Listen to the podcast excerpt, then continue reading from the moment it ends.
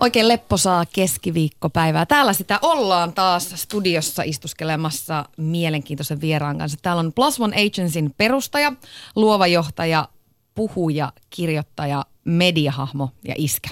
Henkka Hyppönen, tervetuloa. Kiitos.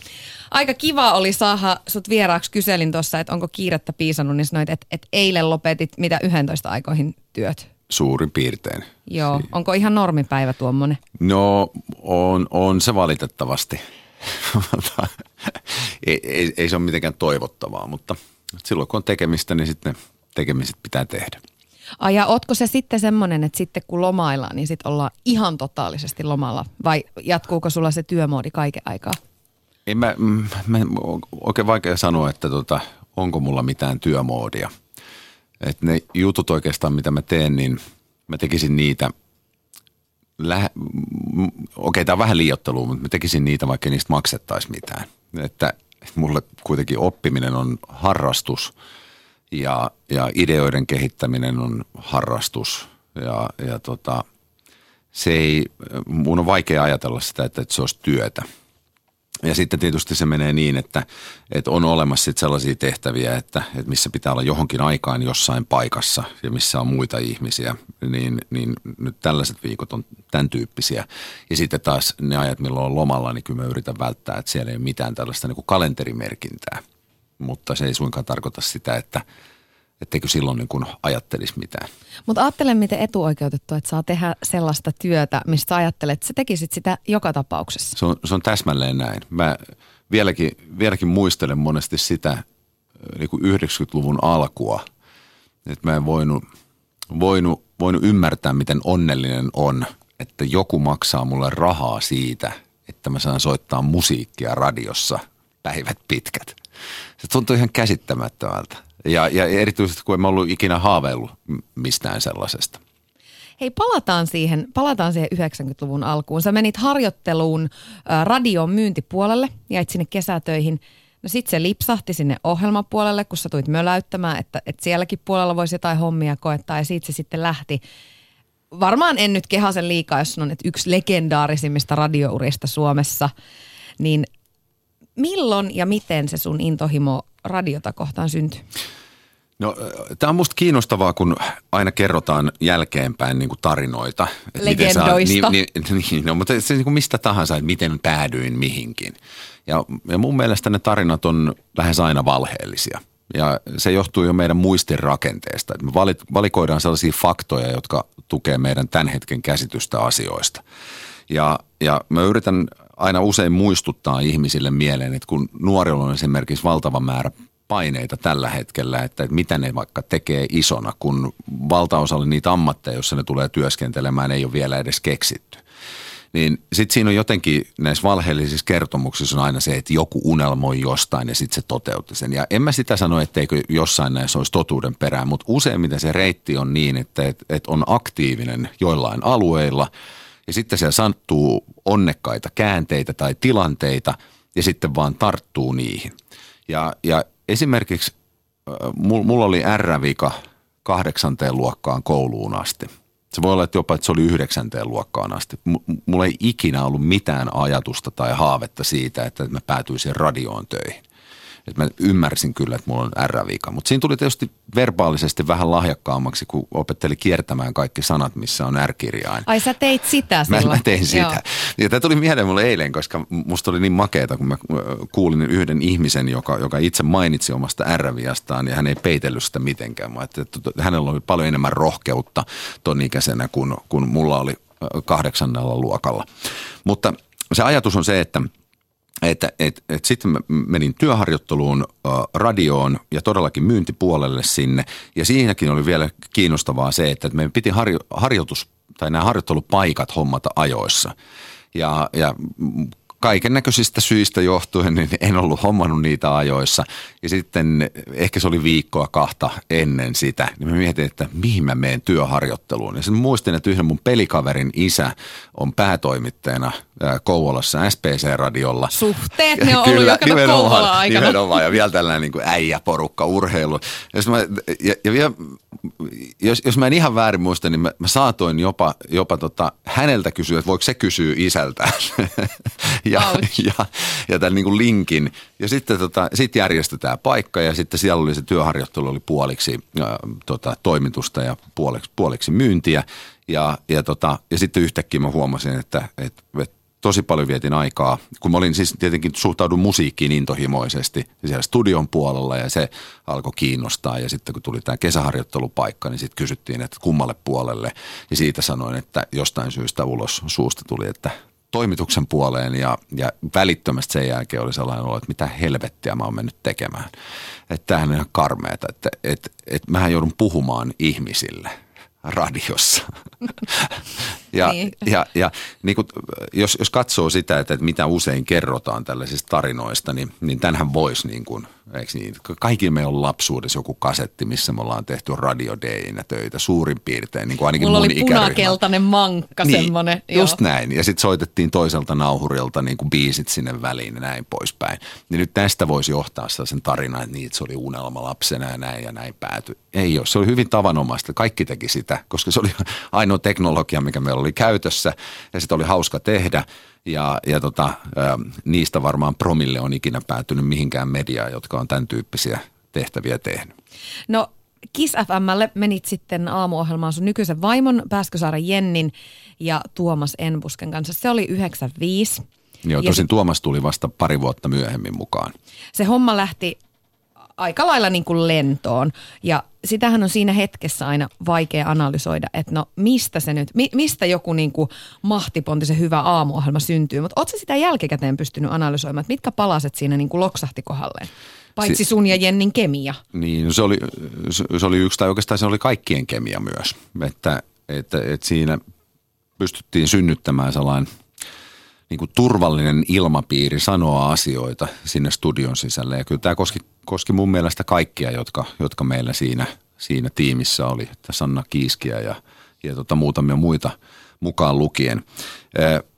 Mä, mun on vaikea sanoa, että, mihin ne ihmiset sitten reagoi, mutta mä tiedän täsmälleen, että, että mitä me yritettiin tehdä. Eli mua oli aina nyppinyt tällainen niin kuin ylhäältä alaspäin annettu informaatio, että tämä on totuus ja, ja jotenkin se, että, että medioissa mun mielestä siihen aikaan tosi paljon puhuttiin sen tyyppisistä asioista, jotka ei taas ihmisiä oikeastaan kahvipöytäkeskusteluissa tai muutenkaan kosketa. Ja, ja sitten siinä oli tällainen niin kuin perusajatus, että puretaan häpeää ja, ja, ja sitten, että kaikesta voi puhua ja sitten, että puhuttaisiin sillä tavalla, että, että me ollaan ikään kuin kahvipöydässä kaikki, mutta sitten sinne jää sinne kuulijalle yksi vapaa paikka ja se kuulija kokee olevansa siinä pöydässä ikään kuin tasaveroinen jäsen.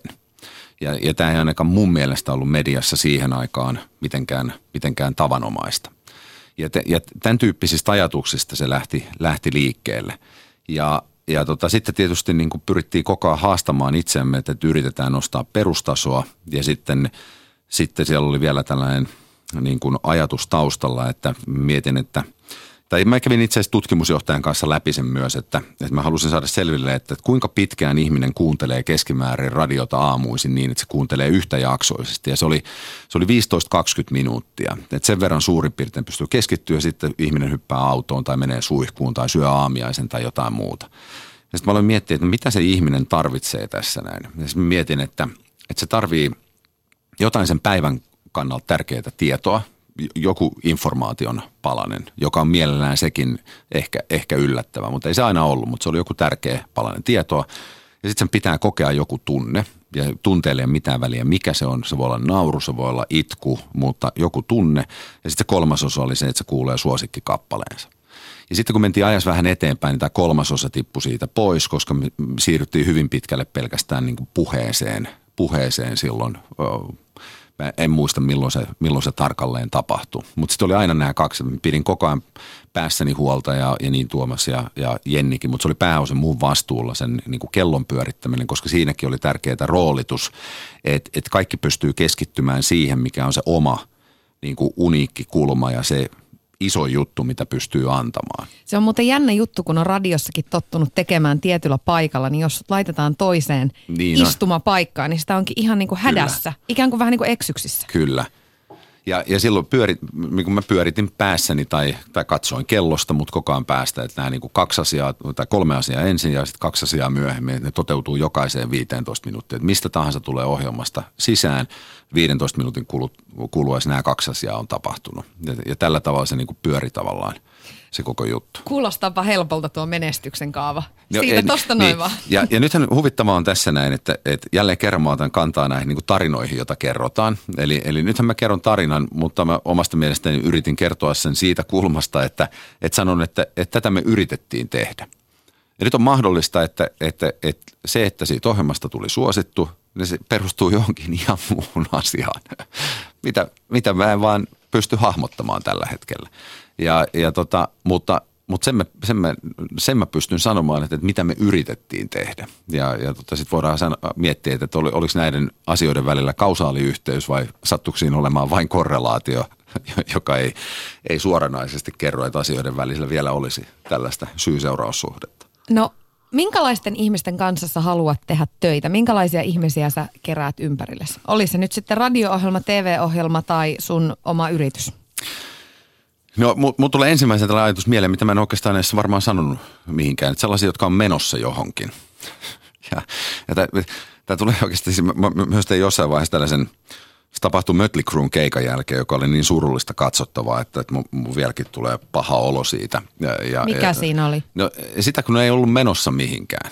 Et se, se on sellainen niin kuin, hei, niin kuin rahat pois viimeistä kertaa. Eikä siinä ole mitään pahaa, en mä mitenkään asetu heidän yläpuolelle. Mut mä, on mä siinä nyt vähän pahaa. Mä en, mä en aikaani tuhlaa tähän, eikö niin, että mä katson tällaista bändiä, joka, joka tota, ei enää oikein osaa soittaa, laulajan ääni on kadonnut ja, ja tota, sitten tavallaan se, mikä se bändin juttu oli, tällainen niin kuin mayhem, niin, niin siitä, siitä ei ole enää niin kuin, ei, ei ole oikein sitä varsinaista niin kuin juttua jäljellä. Ja, ja, ja kaikki on ihan ok, kuka vaan voi tehdä mitä vaan, mutta, mutta sitten mä teen sellaisen päätöksen, että pääosin tai itse asiassa oikeastaan ainoastaan yritän mennä katsoa bändejä, jotka on menossa johonkin. Tällä ei ole mitään tekemistä bändin jäsenten iän kanssa, vaan sen, että, että sieltä syntyy jotain uutta – yrittää uusiutua tai sitten tehdä sitä vanhaa juttua korkeamman laatustandardilla tai jotain sellaista, että siinä on sellainen kipinä, että, että tämä ei ole vaan niin kuin vanhan pyörittämistä. No nyt tullaan tästä, että minkälaisia ihmisiä eh, kerää ympärilleen. Mä oon, mä oon kiinnostunut kaikesta ja, ja tota, sitten kun mä kiinnostun jostain asiasta, niin sit mä haluan niin, kuin niin hyvin kuin mahdollista tietää – että miten se asia toimii, mitä sen taustalla on. Ja se, se mikä on niin kuin, jos, jos tunnettuudessa on jotain hyviä puolia, niin yksi on se, että, että joissain tapauksissa ää, pääsee helpommin ihmisten kanssa tekemisiin. Ja, ja tota, ja, ja musta on ollut tosi makeeta, makeeta niin kuin erilaisten ohjelmien kautta tai, tai sitten vaan ihan kontaktoimalla. Että pääsee keskustelemaan sellaisten ihmisten kanssa, jotka on huippuja omilla aloillaan. Ja, ja, tota, ja, ja jos nämä niin kuin kaksi asiaa yhdistää, että siellä on niin kuin joku sellainen niin kuin, tavallaan, jos miettii ammatillista kenttää, että siinä on joku sellainen kiinnostuksen kohde ja se voi olla ihan mikä tahansa. Ei sen ihmisen tarvi olla, tarvi olla tota, tohtori tai professori omalla alueellaan tai maailmanmestari tai, tai vaan jotenkin näkee, että, että se on kiinnostunut jostain, että se on intohimoinen johonkin ja silloin se tietää, että oppii, oppii sillä alueella – ja sitten myös, että se on menossa, menossa johonkin, niin silloin tietää, että nyt tässä on mahdollisuus uusille yhdistelmille. Ja tähän oikeastaan mun filosofia myös yrityksen perustamisessa perustuu, että, että yrittää kasata mahdollisimman paljon eri tällaisista syväosaamisen tai kiinnostuksen lähteistä ihmisiä yhteen ja sitten yrittää saada, saada sen vaikean asian tapahtumaan, että nämä ihmiset uskaltaisi keskustella keskenään. No mä soitin yhdelle sun ö, entiselle työkaverille, kollegalle tuolta hyvien ja huonojen uutisten ajoilta. Just tuossa mietittiin ennen lähetystä, että paljon siitä on aikaa. Siitä on mitä parisen vuotta, kaksi puoli vuotta. Niin, kaksi tai kaksi puoli vuotta, kun on Joo. viimeisen jakson tehnyt. No yksi panelisti sieltä, eli Heikkilän Pirjo. Mahtavaa. Häneltä mä Nyt kysäsin. tulee jäätävää. Kuunnellaan, että, että minkälaisena hahmona hän sua oikein kuvaili? No ekana tulee tietysti mieleen karismaattinen. että siinä on sitä semmoista johtajalle tarvittavaa sellaista auktoriteettia ja, ja sellaista tiettyä semmoista hyvää jäykkyyttä, sellaista, että me koettiin siinä hyvissä ja huonoissa uutisissa, että, että tota, Henkka on niin kuin sen, sen verran niin kuin tosikko, että se menee semmoisesta opettajasta, että se on semmoinen opettaja on auktoriteettia ja me muut saadaan sitten olla niitä luokan pellejä tai niitä semmoisia takapulpetin oppilaita, jotka heittelee sitä, heittelee sitä kumeilla ja paperitolloilla. Mutta että oikeasti hänellä on kuitenkin auktoriteettiakin. No hän tuntuu aiheuttava ympärillään vähän, vähän semmoista jännitystä ja jotenkin ihmiset saattaa jopa niin kuin pikkasen ruveta panikoimaan, kun tietävät tapaavansa hyppösen, niin äh, kuinka monta beta-salpaajaa sä nappasit aina ennen kuvauksia? Öö, 3-7, niitä hän ei saa hirveästi ottaa, mutta tota, ihan, ihan tota, muutama paketti siihen alkuun ja sitten kun rupesi tuntea sitä, niin ei siinä sitten enää mitään hätää ollut. Mutta se on varmaan siitä, sen, no en oikeasti vetänyt mitään lääkkeitä, mutta se varmaan tota, on sen joku semmoinen, onko se sellainen kivikasvoisuus tai sellainen, mikähän siinä voisi olla, että se aiheuttaa sen, että ihmisiä rupeaa jännittää. Sitten kaikkea jännittää, miksi sua jännittää? Oletko ihan paniikissa siellä, oletko jotain lääkkeitä? No siis, no en mä nyt ihan paniikissa ole, mutta sanotaan näin, että ei tämä nyt niinku rennoin valmistautuminen kaikista ole ollut. Niin. Mutta kyllä mä luulen, että me selvitään silti Henkan kanssa. Niin, se on, se on varmaan joku semmoinen temperamentti, jämäkkyys, joku semmoinen, mulla on yksi semmoinen tuttu, joka ei koskaan hymyile esimerkiksi, kun se tulee johonkin tapaamiseen. Että se ihan joku perusjuttu, että se ei niin näytä hampaitaan. Niin kuin ihmiset, kun näyttää hampaita toisille, niin se jotenkin viestii, että en ole pelottava tai en ole uhka. Niin, onko se Henkka Hyppönen pikkusen vakava? On se varmaan vakava. Ehkä Henkka on vaikea saada nauramaan. Kun sen saa nauramaan, niin se on kyllä, se on kyllä tosi kiva. Pikkujuhlat pystyy. Paljastuko niin, hänestä... Aina oli bileet, aina kun saatiin sen nauraan. Paljastuko hänestä kuvauksissa jotain semmoisia uusia puolia tai jotain tiettyjä tapoja, kun hän on kuitenkin hyvin semmoinen kurinalainen, jämpti ihminen? No mä en tiedä siitä, kuinka kurinalainen Jämpihän on, siis niin kuin, muuta kuin työntekijänä ja tämmöisenä pomona, niin tosi pedantti ja pitää valmistautua tosi hyvin. Ja hän arvostaa sitä, että muutkin valmistautuu hyvin. Ja sitten tosi tarkka. Aina piti varmistaa kaikki, että ei, ei vaan niin kuin niissä tiedeuutisissa ole mitään, että ei väitetä mitään. Mikä ei pidä paikkaansa. Niin, että se oli kyllä siitä tosi tarkka. Ja tota, mutta että kaiken sen, niin kuin sen vakavuuden alla, sehän on tosi herkkä ja lämmin ja, ja tosi semmoinen, se puhuu hirveän kauniisti esimerkiksi. No hän tekee paljon luovaa duunia, on siis tämmöinen niin innovatiivinen ihminen, niin mietipä, että mikä tämmöinen tavan jampan työ sopisi sun mielestä Henkalle ja miksi? Tavan jamppa? Niin. No varmaan siinä pitäisi kantaa jotain, että, sille, että se pääsisi vähän, pääsisi vähän näyttää, että kuinka monta sataa kiloa se pystyy kantaa ja, ja tota... Mitähän se kantaisi? Ei, jotain tosi isoa laatikkoa, missä on metallia. Joo. Olisiko mitä, mitä sellaista duunia, missä olisi niin kuin, semmoinen noin, noin 500 litran laatikko, missä on metallia sisällä. Niin. Pelkästään. No tota, mepä Miten mietitään, me jatketaan Henkan kanssa studiossa tästä. Mietitään, että mikä homma se sitten olisi. Kiva, terkkuja Henkulle. Yle Puhe. Siinä siis kuultiin Heikkilän Pirjo, jonka kanssa olette tehnyt aikanaan yhdessä hyviä ja huonoja uutisia. Näetkö itse kantamassa tätä Pirjon kuvailemaa laatikkoa? Tämä oli paras analyysi minusta, mitä olen koskaan kuullut. Jäin vielä miettimään, että mitähän metallia sä siellä roudaat, mutta tota... Ei kun Pirjo on ihan oikeassa siinä, että se hahmottaa tätä hyvin, että tämä saattaa kuulostaa tosi hullulta, mutta tota, mun kehossa on sellainen – kaipuu, että sitä pitää lyödä tai Okei, tämä kuulostaa todella hullulta. Kyllä, ja tämä ei tarkoita sitä, että jos nyt kuuntelet tätä ja kävet kadulla vastaan, niin älä vedä yllärillä kyynärpäiskua päähän. Siis se ei tarkoita sitä, mutta mä uskon, että se tulee hyvin pitkälle siitä, että kun on äh, muutama vuotiaasta asti pelannut jääkiekkoa, niin, niin se keho kaipaa sellaista niin kuin täräyttämistä tai sitä, että se ponnistaa niin kuin äärimmilleen. Ja, ja mä aloin saada ihan, ihan vierotusoireita. Mä voin tosi pahoin, jos ei, jos ei sitä tapahdu viikkoin. Eli siinä mielessä tämä niin Pirjon tämä, tämä, että, että 500 kiloa vettä ja se täynnä rautaa. Että en mä tietenkään saisi sitä nostettua, mutta, mutta tuottaisi suunnatonta nautintoa rempoa sitä. Mutta tykkäätkö sitten yhtään vähän pullistella myös? Niin kuin, että no. no mi- millä mä pullistelen? Että, että ei, ei ole kyllä mitään sellaista, että, että jos joku on mulle vaikea, mulla, mulla on lihasmassaa niin vähän, että, että niille ei pullistella. Että se, se oli aina, se oli, se oli nuorena urheilijassakin iso ongelma – että kun kesän aikana sai viisi kiloa lisää painoa, niin kaksi viikkoa jäillä, niin se kaikki paino oli kadonnut. Ja siinä, siinä kuitenkin puolustajana pelatessa, niin tota, siitä olisi ollut valtavasti apua, että olisi painanut yli 69 kiloa. Pikkusen. Minkälaisena sä koet tämän tämmöisen äh, karismaattisen opettajan roolin viitan, jota myöskin Pirjo Pikkusen sulle asetteli?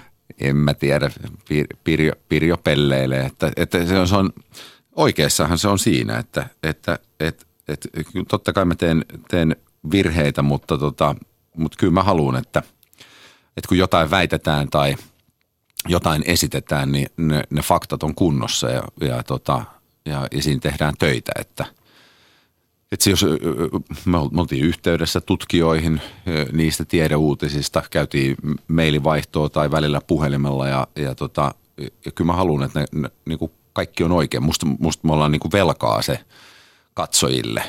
Ja, ja mun mielestä mä itse koen, mä saan niin kuin kiksit äh, niin kuin detaljeista. Että et joskus niitä voi tulla liikaa, mutta mun mielestä yksityiskohta sellainen, joka on, että hei, että tuossa oli niin kuin toi niin kuin tollain, niin kuin syvyysulottuvuus hetkellisesti, niin, niin mä itse saan siitä, siitä isot kiksit, jos mä kuulen sitä jostain muualta. Että wow, että toihan oli kiinnostava, että toi detaljin nimenomaan jollain tavalla niin kuin kuvasi tätä kokonaisilmiötä, jota muuten ehkä ollaan saatettu käsitellä yleisellä tasolla.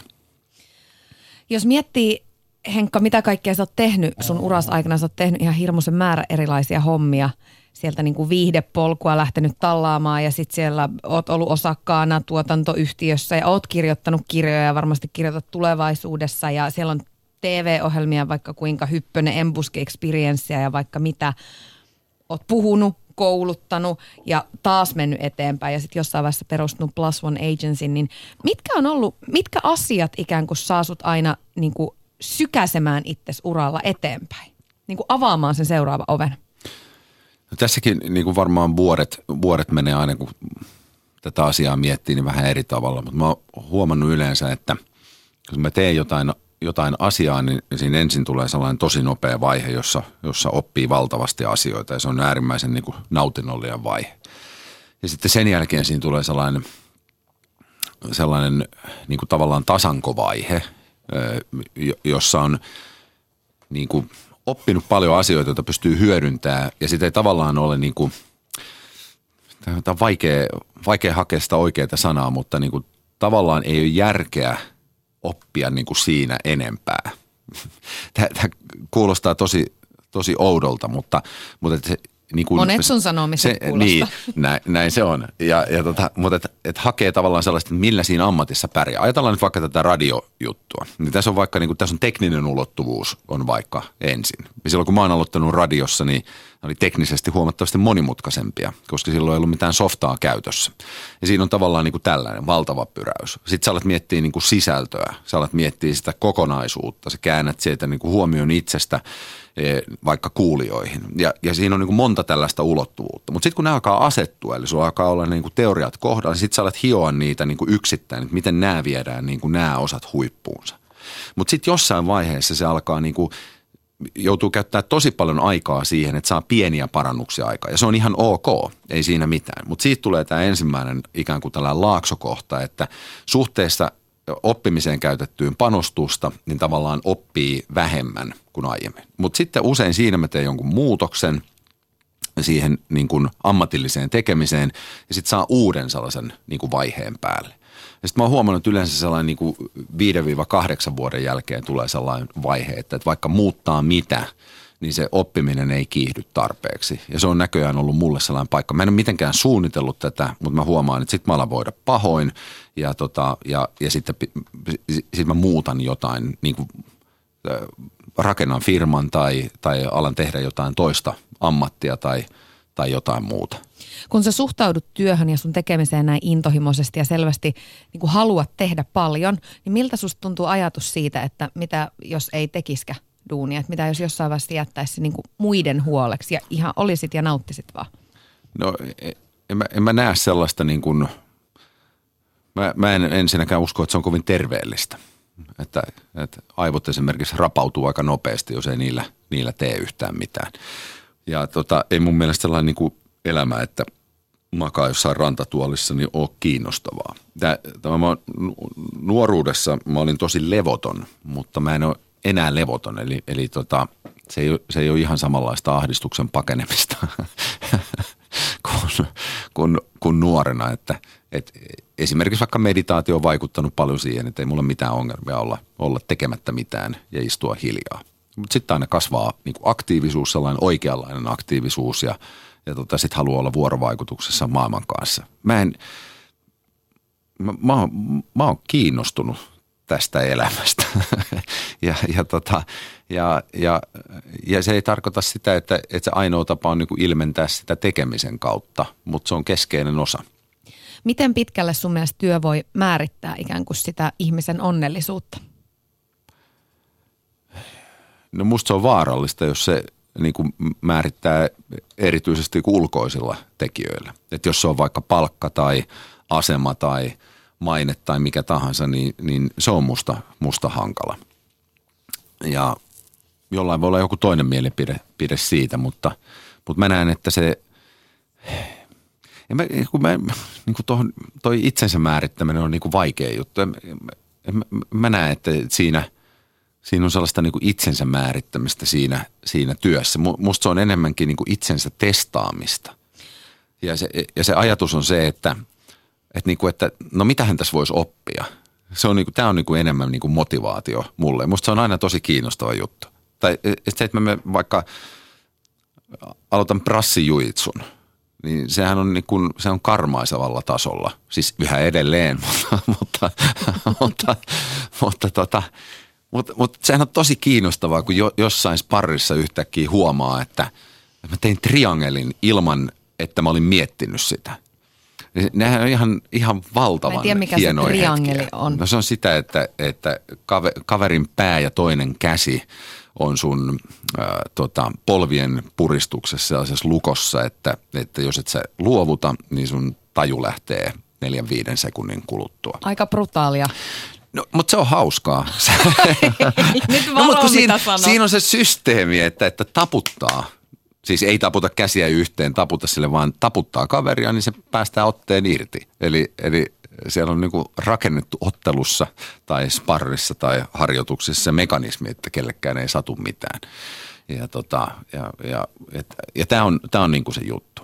Mutta sitten mainitsit tuon intohimon – ja, ja mä nyt olen sanonut tästä aikaisemminkin, mutta vielä se, että kun mä oon itse siitä monta kertaa puhunut, niin mä oon vasta tajunnut vähän aikaa sitten, että ihmisten käsittää sen väärin, niin kuin ainakin siitä, miten mä sitä katson. Ja se, se intohimo, mitä mä tarkoitan, niin ei ole tällainen niin kuin tunteenomainen – Eli että Ai niin, ei sellainen niin, palava että, niin, että nyt mä oon, niin kuin, mä oon tuntava ihminen ja, ja u, u, niin kuin, ei, ei, ei, se kestä kauaa tällainen. E, ja, mä ja tota- toivoisin, tota... että on ilmeen olisi saanut nauhalle. Va, vaan, vaan mä näen sitä, että, että intohimohan on, on sitä, että, että niin kuin omistautuu ratkomaan jotain ongelmia pitkällä aikavälillä. Ja, ja, ja se on mun mielestä, silloin se, on niin kuin, se liittyy enemmän oppimiseen – silloin, se mitä mä tarkoitan intohimolla? selvästi toi niinku oppiminen ja itsensä kehittäminen inspiroi sua tosi paljon, niin mä vaan niinku koko ajan mietin, että jos sä olisit se laatikon kantaja, niin että minkälaisia kaikkia lisätoimintoja sä siihen kehittelisit Toi on ihan hauska, koska äh, tota, mu, mun mielestä kaikki duunit on ihan mahtavia oppimisen lähteitä. Ja mä muistan kerran, että äh, tota, oltiin äh, tota, talkoissa, jossa tehtiin sokkelia – sokkelia tota yhteen rakennukseen. Ja, ja sitten mä olin siinä tota, siis eihän me sitä osannut, mutta mä olin sen myllyn, myllyn käyttäjä. Mä aloin heti niin kuin optimoida sitä tota, prosessia, että miten me saadaan niin kuin tiputettua sekunteja pois. Eikä, eikä mä olisi mikään tällainen niin kuin prosessien hiulaaja, mutta siinä vaan niin kuin heti huomasin, että hei, että tänhän voisi tehdä niin kuin huomattavasti nopeammin ja paremmin näin.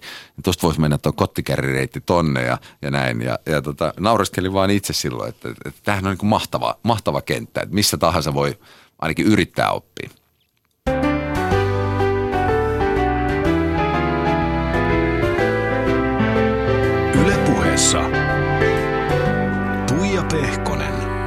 Ja Henkka Hyppönen on täällä kehittelemässä uudenlaisia tapoja kantaa laatikoita, metallilaatikoita. Äh, sulta on tullut neljä kirjaa, sanonko oikein. Joo. Niistä viimeisin käsittelee pelkoja, pelon hinta ja jos ajatellaan silleen niin kuin isossa kuvassa yhteiskunnallisesti, niin mitkä on sun mielestä tämän hetken pelottavimpia pelkoja, joita me kannetaan mukanamme? No tietysti sellainen, että, että ei kuulu mihinkään, ei ole hyödyksi eikä ole arvokas. Se on, se on jo nyt, nyt näkyy aika paljon ihmisten käyttäytymisessä ja, ja, ja mä uskon, että se tulee vaan pahenemaan. Mä, mä valitettavasti näen niin, että, että, että, että tässä kun esimerkiksi me saadaan enemmän keinoälyä käyttöön, niin, niin tulee käymään niin, että meillä on isoja ihmisjoukkoja, jolle ei ehditä tässä aikavälissä keksiä vastaavaa duunia, joka vastaa heidän kiinnostuksen kohteitaan ja, ja kyvykkyyksiä.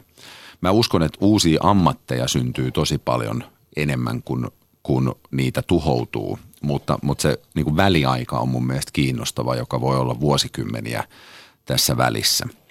No sitten tietysti toi, että tunne on korvannut järjen monissa tapauksissa, niin, niin se on kyllä musta aina pelottava ajatus. Että jos katsoo, että en mä tiedä pitäisikö tähän edes viitata, mutta jos katsoo tota noin, että, että millä tavalla niin kuin Yhdysvaltain ulkopolitiikkaa hoidetaan Twitterissä tällä hetkellä – onhan se ihan käsittämätöntä, mutta se ei ole läheskään yhtä käsittämätöntä kuin se, että mitkä ne Trumpin kannatusluvut on Yhdysvalloissa.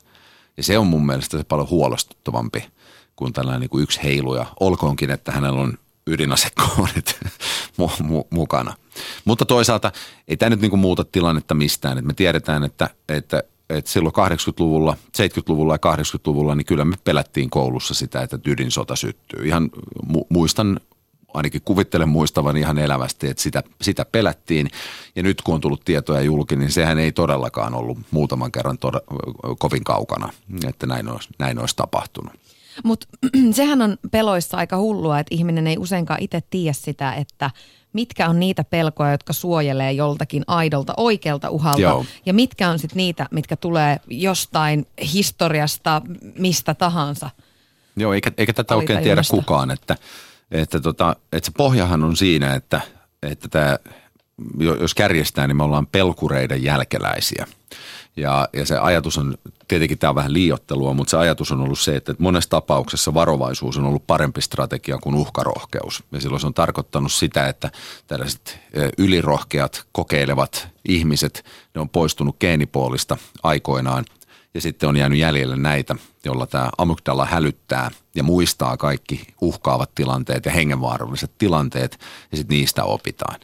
Ja, ja, ja tästä nyt näytti olevan, kun, kun pelkokirjaa kirjoitin, niin, niin tutkijat itse asiassa ihan kahdella eri laidalla, että, että kuinka paljon meillä on tällaisia niin kuin, ö, tavallaan geneettisiä perittyjä pelkoja. Että onko käärmepelko, hämähäkin pelko, korkeiden paikan pelko, onko ne tällaisia perittyjä vai onko se vaan sitä meidän systeemin tällaista perusasetusta kaikkea uhkaavaa kohtaan. Ja, ja se menee niin kuin lähes, lähes 50-50. Ja se, se on vaikea, koska tavallaan molemmat toimii niin kuin intuitiivisesti. Ja, ja molemmilla on niin kuin tehtävä pitää meidän, niin kuin pohjimainen tehtävä pitää meidät turvassa – ja sitten tätä sekoittaa vielä se, että, että jos tämä systeemi on kehittynyt aikanaan aika lailla niin kuin fysiologisia uhkia vastaan, niin nyt me ollaan tällaisessa niin kuin Daniela Schiller, jota mä haastattelin, niin nyt me ollaan taas tällaisessa ihmisviidakossa, jossa uhkat on sosiaalisia, jolloin tämä systeemi ylireagoi. Ja nyt kun se systeemi reagoi näihin uhkiin Että jos esimerkiksi kun mä puhun tässä, niin alkaisit muljautella sun silmiä, joka on usein halveksunnan äh, vaikka merkki. Ja se voi olla, että se ei ole sulle sitä, vaan että sulla on vaikka hermohäiriö ja silmät vispaa. Mutta mä todennäköisesti mun systeemi alkaisi hälyttää, että tässä on jotain outoa tässä tilanteessa, koska tässä on isoja ristiriitoja sen suhteen, että mitä vaikka kasvojen alaosa ja mitä silmät kertoo. Niin nyt vähitellen mä alan vaipua sinne puolustusreaktioihin. Ja tohtori Steven Porges puhuu näistä, tästä niin kuin neuroseptiona, että silloin kun me ollaan turvassa, niin me ollaan sosiaalisen kanssakäymisen moodissa, niin kuin mä koen, että me ollaan nyt tässä näin, tämä on, tämä, vaikka tämä on niin suora lähetys ja tämä on vaarallinen tilanne, mutta me ollaan molemmat, molemmat, molemmat oltu niin, näissä niin monta kertaa, että tämä on tavallaan äh, turvallinen tilanne. Plus mä en muljauttele mun Niin, silmiä. sä et muljauttele sun, sun silmiä.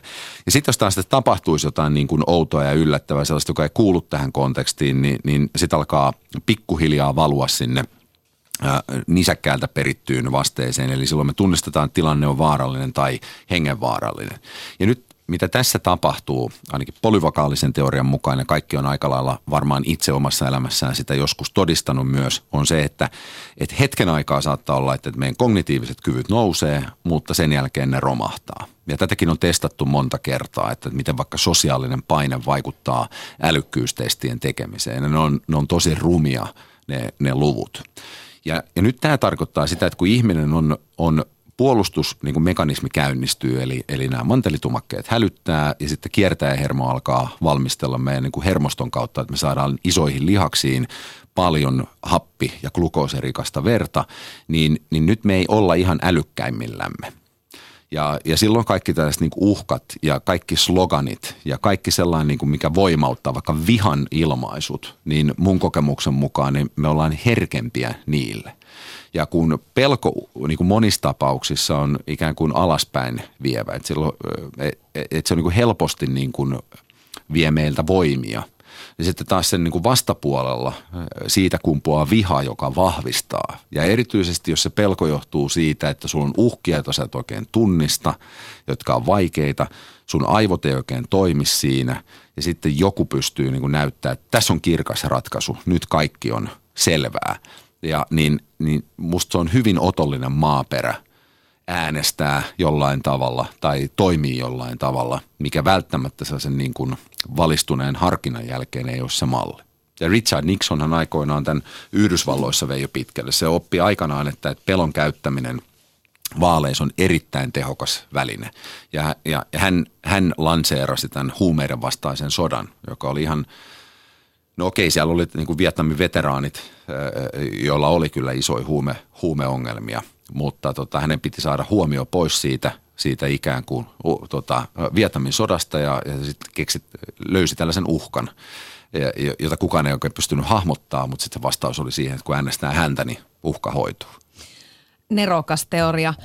Tästä tuli samalla tämmöinen pieni tiedevartti nyt sitten peloista. Mutta kun sä oot Henkka tutkinut paljon tätä asiaa ja paneutunut pelkoihin, niin miten tämä pelkojen tutkiminen on muuttanut sun suhtautumista sun omiin pelkoihin? No, nyt sitten vielä korostan sen, mä tiedän, että sä puhut tutkimisesta yleisesti, mutta mä en ole tutkija. Mä olen itse oppinut ja sitten mä olen taas niin kuin kirjaa varten tehnyt tutkimusta. eli, eli tarkoittaa sitä, että, että selvitellyt asioita niiden kanssa, jotka asiaa on tutkinut. Ja tota, Suht kattavasti kuitenkin. Niin, no, niin kattavasti kuin mulla oli siihen, siihen, siihen aikaan. Ja, ja tota, mutta se vastaus siihen kysymykseen on se, että – et kyllä mun mielestä se, se niin kuin, kyllä se, kyllä se niin kuin, tavallaan, mutta mulla oli jo intuitio siitä, että mä haluan niin kuin nähdä ihmisen tällaisen biologisena koneistona. Ja sitten sen päälle on, niin kuin, siellä on sitten psykologiaa sen päällä. Ja mä koen jotenkin, että on paljon selkeämpää päästä sinne niin kuin ainakin lähelle sitä juurta, että mistä nämä syntyy.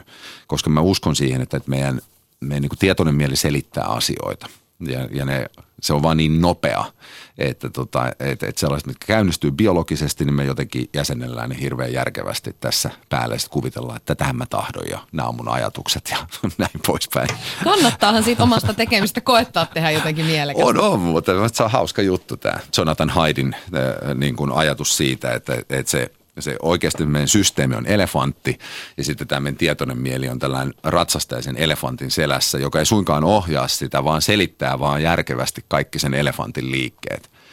Ja tota, niin, niin mulla oli tämä intuitio siellä, mutta, mutta sitten se oli kiinnostavaa niin kuin löytää näitä, niin kuin vaikka Daniela Schillerin kanssa käydä läpi sitä, että, että kun hän on löytänyt tämän niin kuin uudelleen järjestäytymistä tai uudelleen lujittautumisikkunan, sille ei ole vakiintunutta sanaa Suomessa, mutta se on reconsolidation window ja, tota, englanniksi, että kun tapahtuu jotain uhkaavaa tai traumaattista – meillä on käytännöllisesti katsoen kuusi tuntia ikkuna auki, jonka aikana me voidaan tehdä se sama asia niin, että mitään traumaattista ei tapahdu. Esimerkiksi vaikka hevosen selästä putoaminen, jos ei loukkaa itseään, ratsastajat sanoo, että takaisin hevosen selkään, niin, niin tämä on Daniela Schillerin mielestä äärimmäisen hyvä neuvo, koska silloin sitä pelkomuistoa ei, ei, ei synny.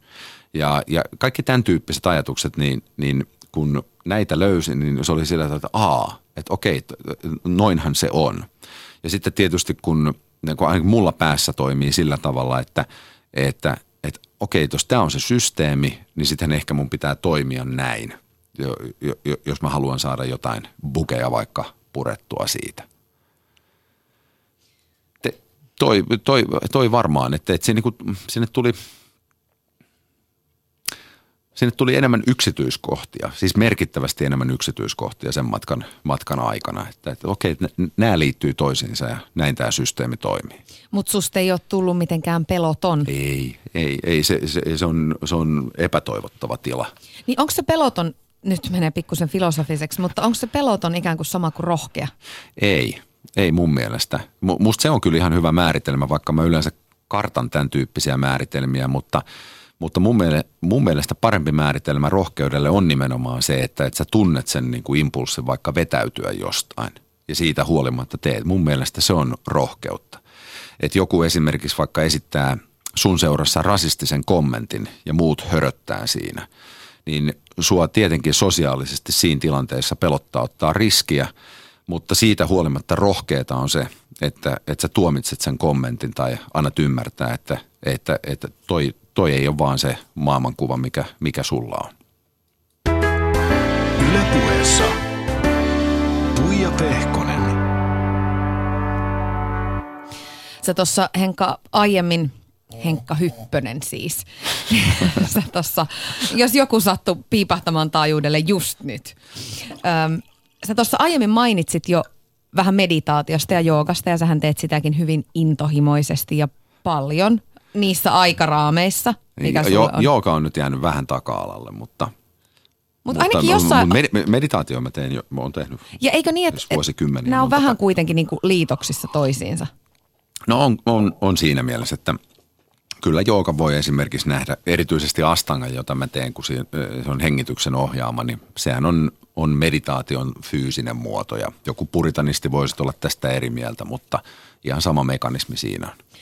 Äh, mitä jos sulta otettaisiin meditaatio ja nyt sitten jooga siinä sivussa myöskin pois, niin, niin mitä sun elämästä puuttuisi?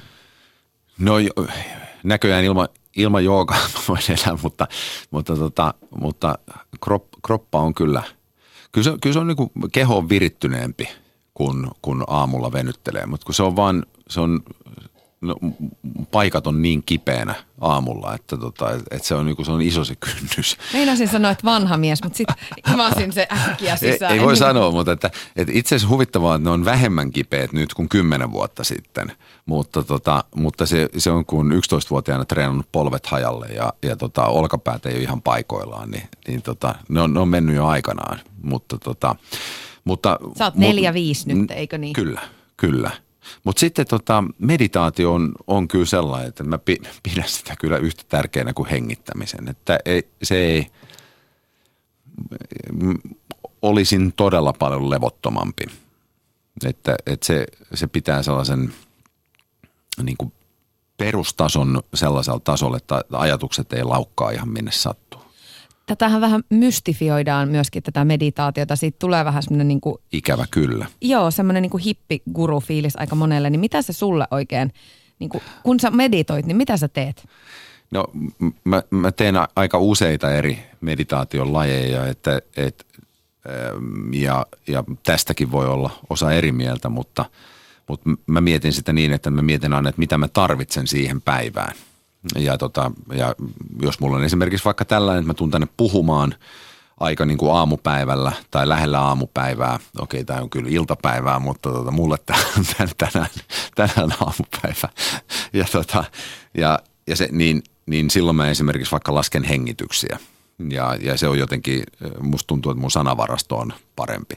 Ja, tota, ja, ja sitten taas vastaavasti, jos haluan sillä tavalla, että, että, että mennään niin kuin – mennään vähän syvemmän, tai niin kuin aika paljonkin syvemmän keskittymisen tilaan, niin saatan tehdä jotain mantrapohjasta meditaatiota. Mutta mä en usein tee niitä silloin, jos mulla on jotain puhejuttuja, koska mä huomaan, se voi olla, että mulla on joku tekniikkavirhe siinä tai jotain muuta, mutta mä huomaan, että, että jostain syystä mulla mun, mun on vaikeampi päästä kiinni sanoihin, eikä, eikä mua huvita puhua ollenkaan. Niin se on puhekeikalla esimerkiksi vähän huono juttu tietysti. Niin. Tulee jotenkin, Henkka, semmoinen olo, että mm, sä niin kuin elät tietyllä tapaa semmoista, tai no vähän niin kuin pelkistettyä elämää. Että siellä on tämmöisiä aika hyviä arvoja, sä nouset aikaisten Enkä et, nouse aikaisin. No joinain aamuna sä nouset Niin, jos on kuitenkin. mentävä töihin. Mä, mä oon yökukkuja. Ja tota, niin, mä, minäkin, mä, mä vain, vain pakosta nousen aikaisin. Mä kuusi vuotta siis aamuradiota tehneenä voin sanoa, että kaikille ihmisille rytmin muuttaminen ei onnistu. Että, että siinä on, oppi vaan tekee töitä neljän tunnin yöunilla. Aikamoinen koulutus. Mä tein vuoden aamuradio ja mä olin aivan loppu sen Joo. jälkeen. Joo. No, mutta olin sanomassa sitä, että okei, et nouse aikaista, mutta nouset kuitenkin aamulla kun nouset, niin meditoit tai joogaat ja sä treenaat paljon, sä oot hyvässä niin kuin fyysisessä kondiksessa, sulla on, äh, sul on hyvä perhe, ähm, sä teet intohimoisesti paljon asioita, sulla on niin kuin mielekäs työ, jossa sä oot paljon kehittynyt. Ähm, nämä on jotenkin kaikki semmoisia juttuja, mihin harva kuitenkaan pystyy ainakaan niin kuin kaikilla elämäosa-alueilla piiskaamaan itteensä. Ja sitten kun mä luin susta paljon tietysti etukäteen, kaivelin kaikki entiset haastattelut, niin jotenkin sä kuitenkin vähän vierastat. Tulee semmoinen fiilis, että sä vierastat sitä ajatusta, että sut niinku asetettaisiin jalustalle näiden ominaisuuksien takia tai No tietenkin, lokeroa. koska ensinnäkin tuossa on jo, jo sellainen niin kuin olettamus, mikä ei ole yhtään paikkaa, että en mä mitään sinnittele. Se, sellainen niin kuin, kaikki sellainen, mitä joutuu niin kuin tahdonvoimalla pitämään yllä, niin se ei vaan toimi. Se ei yksinkertaisesti toimi. Niin kuin mä sanoin tuosta jooga niin kuin tavallaan repsahduksesta, niin mä tiedän, että mä voisin niin kuin paremmin, jos mä tekisin sen, mutta siinä on tullut tämä näin, että kun se on ollut kivuliasta, niin, tota, niin silloin siinä on sellainen pieni niin kuin tavallaan ikkuna, että, että jos en mä teekään sitä. Ja sitten kun sitä ei tee, niin se jää pois. Mutta en mä jaksa sitä niin kuin sinnitellä. Sitten se tulee, välillä mä teen ja, ja välilleen. Ja, ja, ja meditaatio taas se, niin se, on, se on niin välitön se hyöty, että mun tarvii edes miettiä siitä. Että jos mun pitää herätä puoli tuntia aikaisemmin aamulla johonkin, vaikka se olisi aikaisemmin, niin, niin se on ihan se on, se on yksinkertainen se valinta. Se on yhtä yksinkertainen, että kun jos sulla on nälkä ja sulla on ruokaa pöydässä, että sä syöt sen siinä. Ja tota, muutenkin yritän välttää tällaista, että siellä voi olla tällaisia hetkiä, että, että huomaa, että, että nyt nyt niin kuin joku oma tekeminen ei vaikka niin kuin johda sellaiseen, niin kuin sellaiseen energiatasoon, millä haluaa omassa elämässä elää, niin silloin kannattaa katsoa, että no mitä tästä muuttaisi. Silloin voi ottaa tällaisen niin kuin, tavallaan kuurin sinne väliin. Eli, eli tekee vaikka niin kuin 28 päivää putkeen, että ei vaan niin kuin mieti ollenkaan, että, että huvittaako tehdä tänään vai tekee. Ja silloin se usein sitten se jää, jää ruti. Niin voi olla, mutta sitten jos se repsahtaa, sitten repsahtaa. Ja sitten tota, ja ja, ja, ja sitten tota, useimmiten tällaisessa se jää, kun siitä tulee se tottumus ja sitten siihen tulee välittömästi se palkinto siitä tekemisestä, niin kuin tosi monessa mielessä, niin sitten se jää sinne. Ja sitten niin kuin, tavallaan niin kuin, sitten kun useinhan puhutaan näistä, näistä niin kuin asioista, niin sitten sit saattaa jäädä sellainen kuva, että, että, että kaikki on jotenkin niin kuin mietittyä ja, ja ne on niin kuin kasassa. Niin sitten voi miettiä myös toisinpäin, että, että, että ehkä mä oon tehnyt tollaisia asioita sen takia, että kun taas muuten ihan helvetin kaaosta. että mun pää on koko ajan kaikessa. Että se, on, se, niin kuin, se, se juoksee ihan minne sattuu, jos ei sitä millään tavalla ole koulutettu. Ja nyt se ei ole pinnistelyä, vaan mä oon yrittänyt mennä niin kuin löytää niitä reittejä, joita, joita on, että pääsee siihen, että se valtaosan ajasta toimisi sillä tavalla, että paitsi että, että mulla on ihan ok elää, niin myös ympärillä olevilla ihmisillä, olisi sitten perhe tai, tai olisi sitten työkaverit, niin se toimisi. Mutta mut näinhän ei suinkaan aina ole. Sä mainitsit jo aiemmin siitä, että sä oot ollut nuorena aika levoton sielu, niin okei, okay, meditaatio on varmasti yksi asia, mikä sua on rauhoittanut ja ehkä sit ikä myöskin vähän siinä sivussa, vaikka siis hyvin nuori mies ootkin vielä, mutta kun jälkikäteen on kuitenkin helpompi sit arvioida sitä mennyttä elämää, niin onko siellä ollut sellaisia käännekohtia tai kipupisteitä, jotka on sun, sun elämää ja tota, niin kuin mielenliikkeitä ohjannut? No tietenkin sellainen niin kuin helvetillinen ahdistus ensimmäiset 25 vuotta. Niin, niin, tuota. Kevyt pieni selkäreppu taakkana. Joo. ja, ja, tota, ja, eikä se ollut kenenkään tai minkään, minkään niin kuin vika, mutta että, että kyllä mulla on sellainen niin kuin perusahdistus alla ja, ja alun perin se oli enemmän sitä, että – aktiviteettien kautta purki sitä, mutta silloinhan ne, ne tota, täällä on ihmeellisiä ääniä Joo, täällä remontoidaan, Yle on remontissa jo. Ja, ja, ja sitten tietysti aina kun oli rauhallinen hetki, niin, niin tota, sitten se pää alkoi taas, taas laukata. Mutta, mutta sitten kun niinku oppi ymmärtämään tai en mä, mä en sano näin päin, että oppi ymmärtämään. Niin jostain syystä intuitiivisesti hakeutui sellaisten juttujen pariin, ää, jo, jotka sitten tota, niin kuin rauhoitti – ja, ja pystyy olemaan hiljaa paikallaan tekemättä mitään, niin, niin ehkä, ehkä sitten siitä, siitä niin kuin syntyi sellainen, että okei, no, no tällä, tällä tavalla voi toimia. Että ei se oivallus, mä uskon, että se oivallus varmaan tuli jälkeenpäin ja, tota, ja, ja, ja ennemminkin tavallaan se oli sellaista niin kuin vaan etsimistä aikanaan.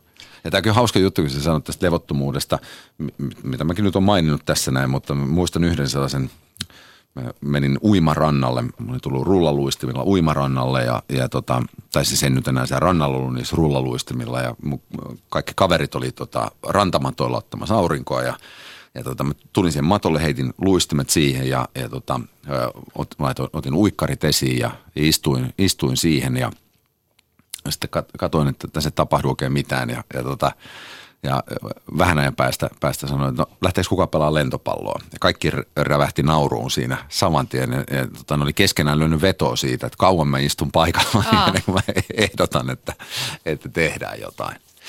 Mutta mut siinäkin mennään se, että se on, se on ihan hyvää energiaa, että, tota, että on, on niin kuin liikkeellä. Mutta, mutta se, se, sitten, sitten jos se menee niin kuin maaniseksi purtamiseksi, niin, niin tota, sitten pitää hakea se vastapaino, että miten, miten sen niin kuin – pään ja systeemi voi pitkällä aikavälillä terveesti niin kuin ohjata siihen, että, että se on, se on niin kuin paremmassa ja, ja tota, niin kuin elämää tukevassa tilassa.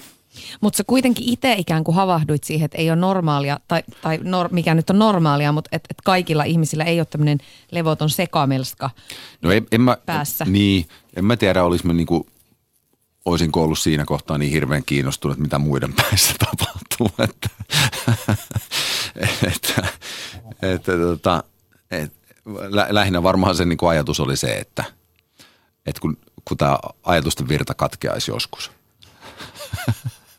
Mulla oli viime yönä varmaan se, se sama fiilis, mä luulen. Ei ole paljon tullut nukuttua, kun miljoona ajatusta pomppii. Mutta mä en tajunnut meditoida. Kyllä mä yritin hengittää ja – niin. laskea. Mä toistelin vaan yksi, yksi, yksi, yksi. Niin, kokeile, kokeile kymmeneen seuraavan kerran. Okei, okay. ensi yönä. Joo, kylkiasennossa. Hei, reilu vuosi sitten laitoit itsesi fyysisesti aika koville. Halusit siis testata sitä, että minkälaiseen kondikseen tuon ikäinen ihminen voi itsensä vielä saada. Instagramissa on kuva todisteena aikamoiseen kondikseen. Minkä takia sä halusit tehdä tämmöisen ihmiskokeen? No itse ei, koe kaniinina joo, siellä. Se, itse, itse asiassa se, se ei ollut kyllä niin kuin, jos nyt ollaan ihan rehellisiä, niin se ei ollut kyllä kovin rankkaa mulle. että, että, tota, että tässäkin niin kuin, monet tällaiset niin kuin fitnessjutut, ne menee harhaan siinä, että, että ne ei muista, että on, on genetiikka ä, alla. Ja, ja tota, muu sattuu olemaan mulle mitään omaa ansiota siihen, mutta nyt mä sen tiedän vielä, koska mä sain 23andMein tulokset, niin, niin, niin mulla on tällainen geenivariantti, joka polttaa rasvaa.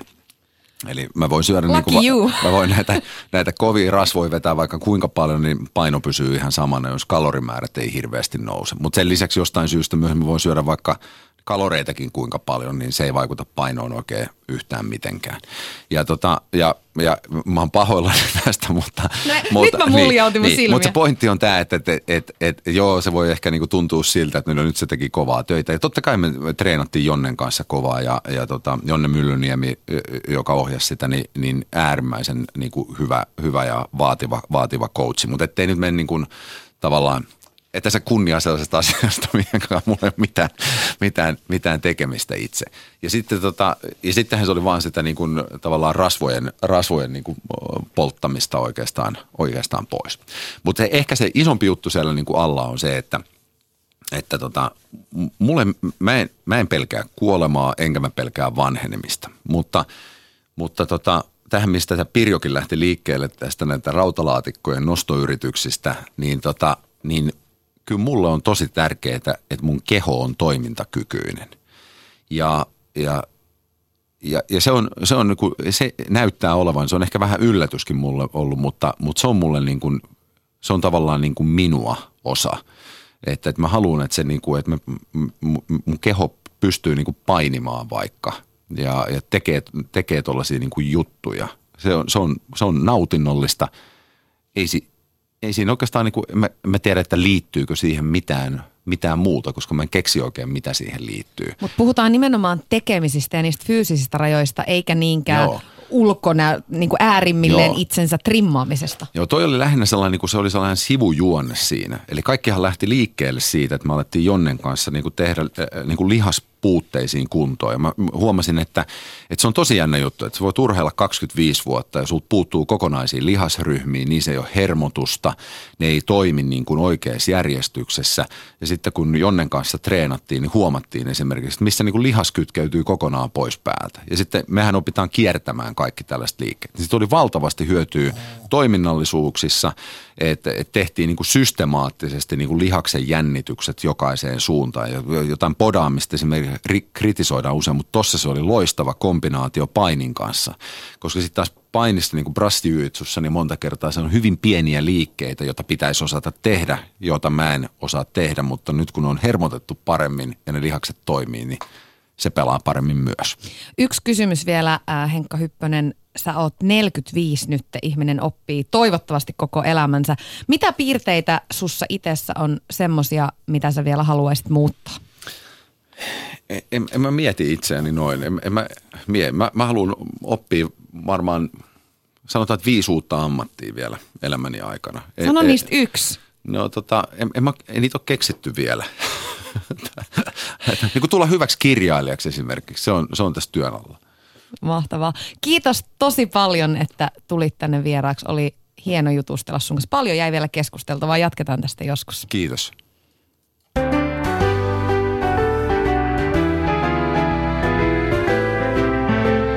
Yle puheessa.